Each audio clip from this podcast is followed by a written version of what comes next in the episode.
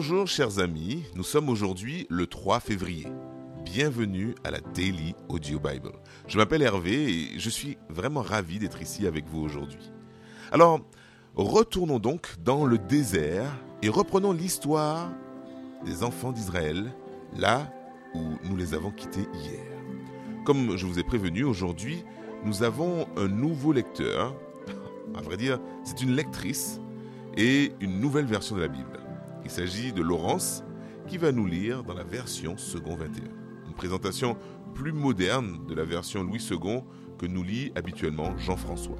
Alors sans tarder, bien Laurence, je te passe le micro.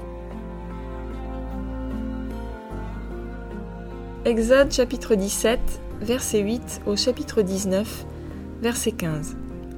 Les Amalécites vinrent combattre Israël à Réphidim. Alors Moïse dit à Josué Choisis-nous des hommes, sors et combat les Amalécites. Demain je me tiendrai au sommet de la colline, le bâton de Dieu dans la main. Josué se conforma à ce que lui avait dit Moïse, pour combattre les Amalécites. Quant à Moïse, Aaron et Hur, ils montèrent au sommet de la colline. Lorsque Moïse levait la main, Israël était le plus fort. Et lorsqu'il baissait la main, Amalek était le plus fort. Comme les mains de Moïse devenaient lourdes de fatigue, ils prirent une pierre qu'ils placèrent sous lui, et il s'assit dessus. Aaron et Hur soutenaient ses mains, l'un d'un côté, l'autre de l'autre. Ainsi elles restèrent fermes jusqu'au coucher du soleil. Et Josué fut victorieux d'Amalek et de son peuple, au tranchant de l'épée.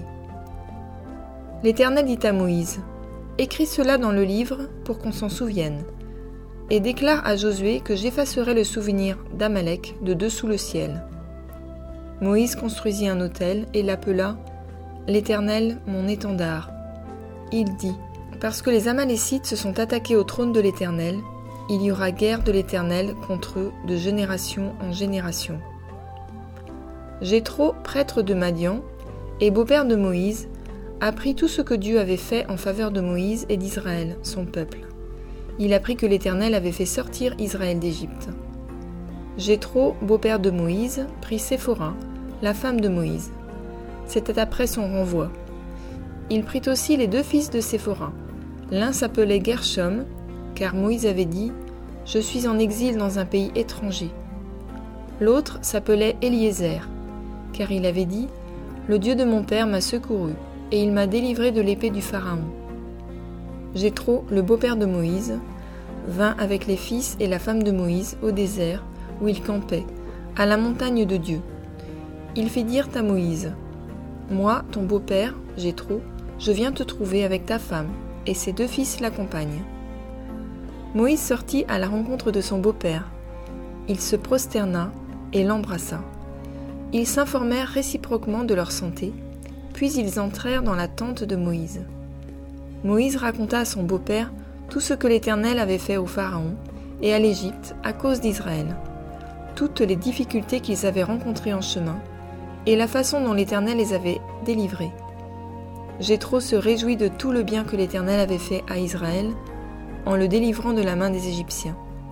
Il dit Béni soit l'Éternel, qui vous a délivré de la main des Égyptiens et de celle du Pharaon, qui a délivré le peuple de la main des Égyptiens. Je reconnais maintenant que l'Éternel est plus grand que tous les dieux, puisque l'arrogance des Égyptiens est retombée sur eux. Jéthro, le beau-père de Moïse, offrit à Dieu un holocauste et des sacrifices. Aaron et tous les anciens d'Israël vinrent participer à ce repas avec le beau-père de Moïse en présence de Dieu. Le lendemain, Moïse siégea pour juger le peuple, et le peuple se présenta devant lui depuis le matin jusqu'au soir. Le beau-père de Moïse vit tout ce qu'il faisait pour le peuple, et dit Que fais-tu là pour ce peuple? Pourquoi sièges-tu tout seul, et pourquoi tout le peuple se présente-t-il devant toi, depuis le matin jusqu'au soir? Moïse répondit à son beau-père C'est que le peuple vient vers moi pour consulter Dieu. Quand ils ont une affaire, ils viennent vers moi. Je juge entre les parties, et je fais connaître les prescriptions de Dieu et ses lois. Le beau-père de Moïse lui dit, Ce que tu fais n'est pas bien. Tu vas t'épuiser toi-même, et tu vas épuiser ce peuple qui est avec toi. En effet, la tâche est trop lourde pour toi. Tu ne pourras pas la mener à bien tout seul. Maintenant écoute-moi. Je vais te donner un conseil et que Dieu soit avec toi.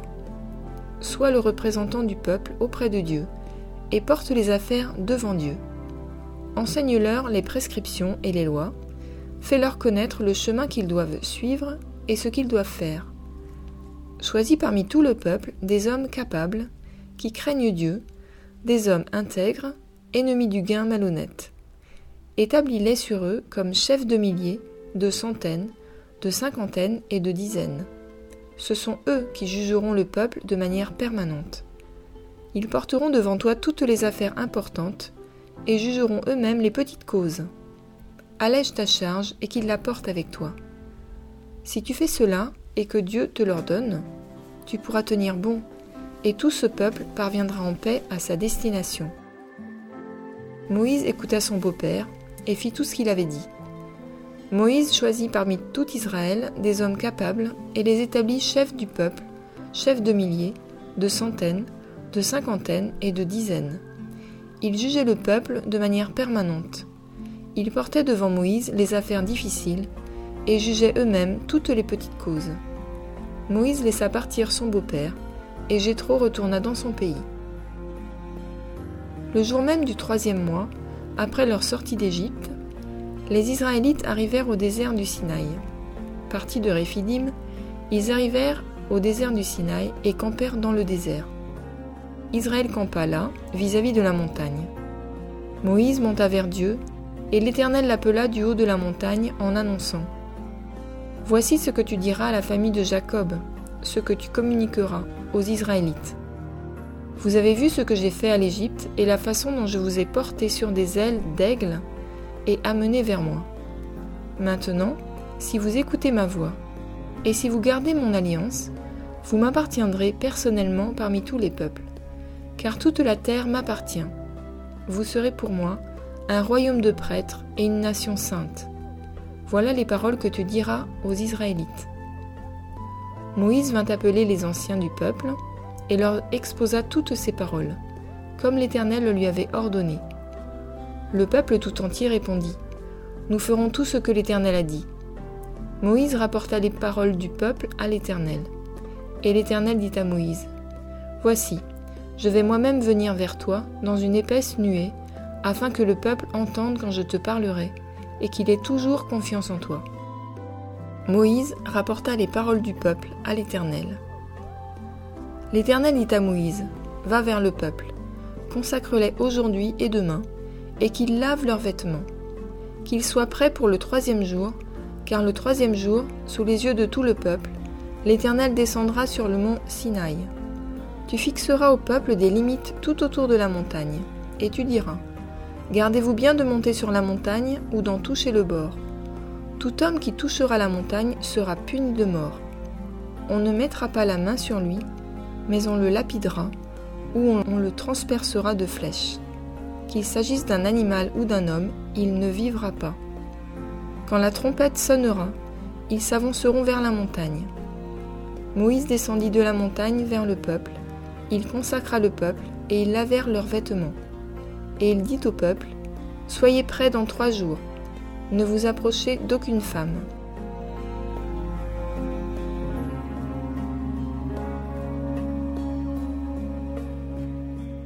Matthieu chapitre 22, verset 34 au chapitre 23, verset 12. Les pharisiens apprirent qu'il avait réduit au silence les Sadducéens. Ils se rassemblèrent, et l'un d'eux, professeur de la loi, lui posa cette question pour le mettre à l'épreuve. Maître, quel est le plus grand commandement de la loi?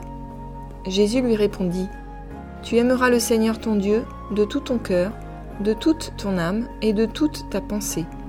C'est le premier commandement et le plus grand. Et voici le deuxième qui lui est semblable. Tu aimeras ton prochain comme toi-même. De ces deux commandements dépendent toute la loi et les prophètes. Comme les pharisiens se trouvaient rassemblés, Jésus les interrogea en ces termes. Que pensez-vous du Messie? De qui est-il le Fils? Ils lui répondirent De David. Et Jésus leur dit Comment donc David, animé par l'Esprit, peut-il l'appeler Seigneur lorsqu'il dit Le Seigneur a dit à mon Seigneur Assieds-toi à ma droite jusqu'à ce que j'ai fait de tes ennemis ton marchepied? Si donc David l'appelle Seigneur, comment peut-il être son fils? Aucun ne put lui répondre un mot. Et depuis ce jour, personne n'osa plus lui poser de questions. Alors Jésus s'adressa à la foule et à ses disciples en disant Les spécialistes de la loi et les pharisiens se sont faits les interprètes de Moïse. Tout ce qu'ils vous disent, faites-le donc et respectez-le, mais n'agissez pas comme eux, car ils disent et ne font pas. Ils lient des fardeaux pesants et les mettent sur les épaules des hommes, mais ils ne veulent pas les remuer du doigt. Toutes leurs actions, ils les font pour se faire remarquer des hommes. Ainsi ils portent de grands phylactères et allongent les franges. Ils aiment occuper la meilleure place dans les festins et les sièges d'honneur dans les synagogues. Ils aiment être salués sur les places publiques et être appelés par les hommes maîtres. Mais vous, ne vous faites pas appeler maître, car un seul est votre maître. C'est le Christ, et vous êtes tous frères. N'appelez personne sur la terre votre Père, car un seul est votre Père, c'est celui qui est au ciel. Ne vous faites pas appeler chef, car un seul est votre chef, c'est le Christ. Le plus grand parmi vous sera votre serviteur. Celui qui s'élèvera sera abaissé, et celui qui s'abaissera sera élevé.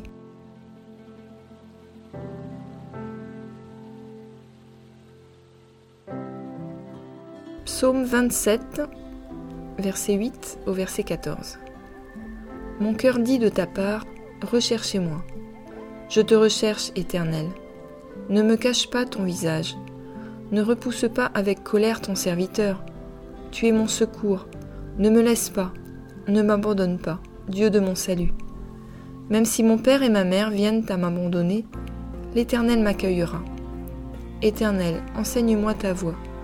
Conduis-moi dans le sentier de la droiture, à cause de mes ennemis. Ne me livre pas à la merci de mes adversaires, car de faux témoins s'attaquent à moi, des hommes qui ne respirent que la violence. Oh, si je n'étais pas sûr de voir la bonté de l'Éternel au pays des vivants. Espère en l'Éternel, fortifie-toi, et que ton cœur s'affermisse. Espère en l'Éternel.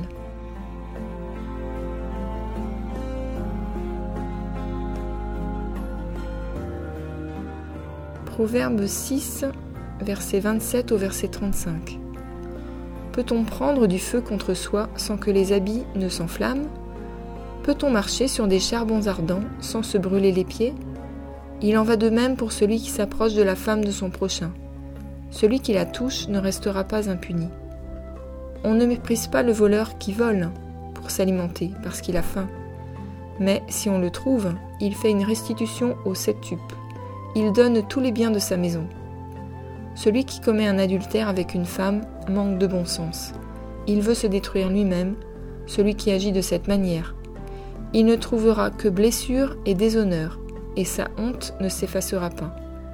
En effet, la jalousie rend un homme furieux, et il est sans pitié le jour de la vengeance. Il n'accepte aucune rançon, et il ne cède pas, même si tu multiplies les cadeaux. Et merci Laurence, merci beaucoup pour ton excellente lecture.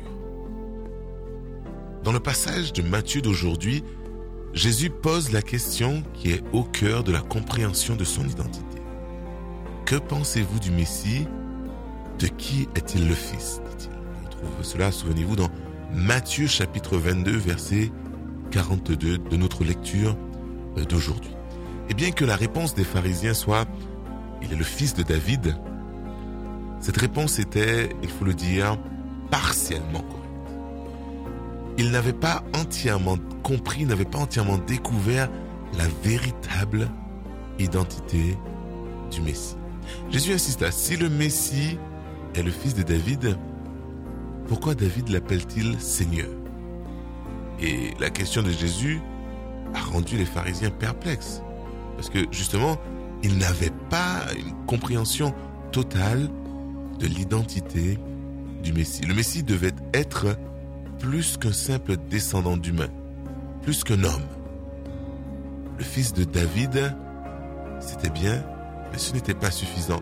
Il devait être bien plus pour pouvoir être appelé par David lui-même Seigneur. C'est ce sur quoi Jésus essayait de mettre l'accent pour ouvrir les yeux de leur compréhension.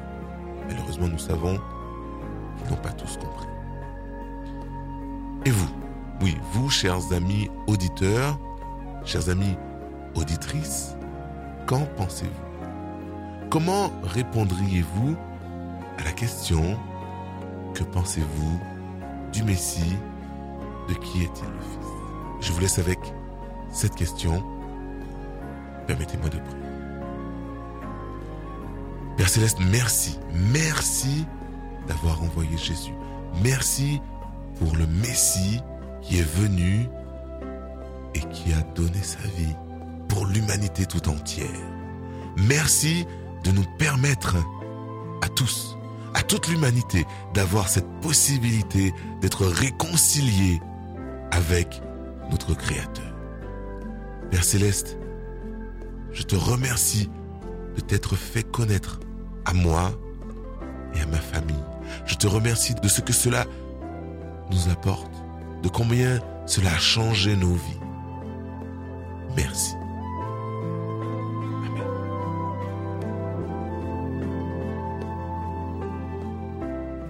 Je vous souhaite euh, euh, une bonne continuation euh, de ce que vous êtes en train de faire ou de ce que vous avez l'intention de faire après avoir écouté ce podcast. Et je vous dis à demain. Je vous retrouverai avec plaisir. Au revoir.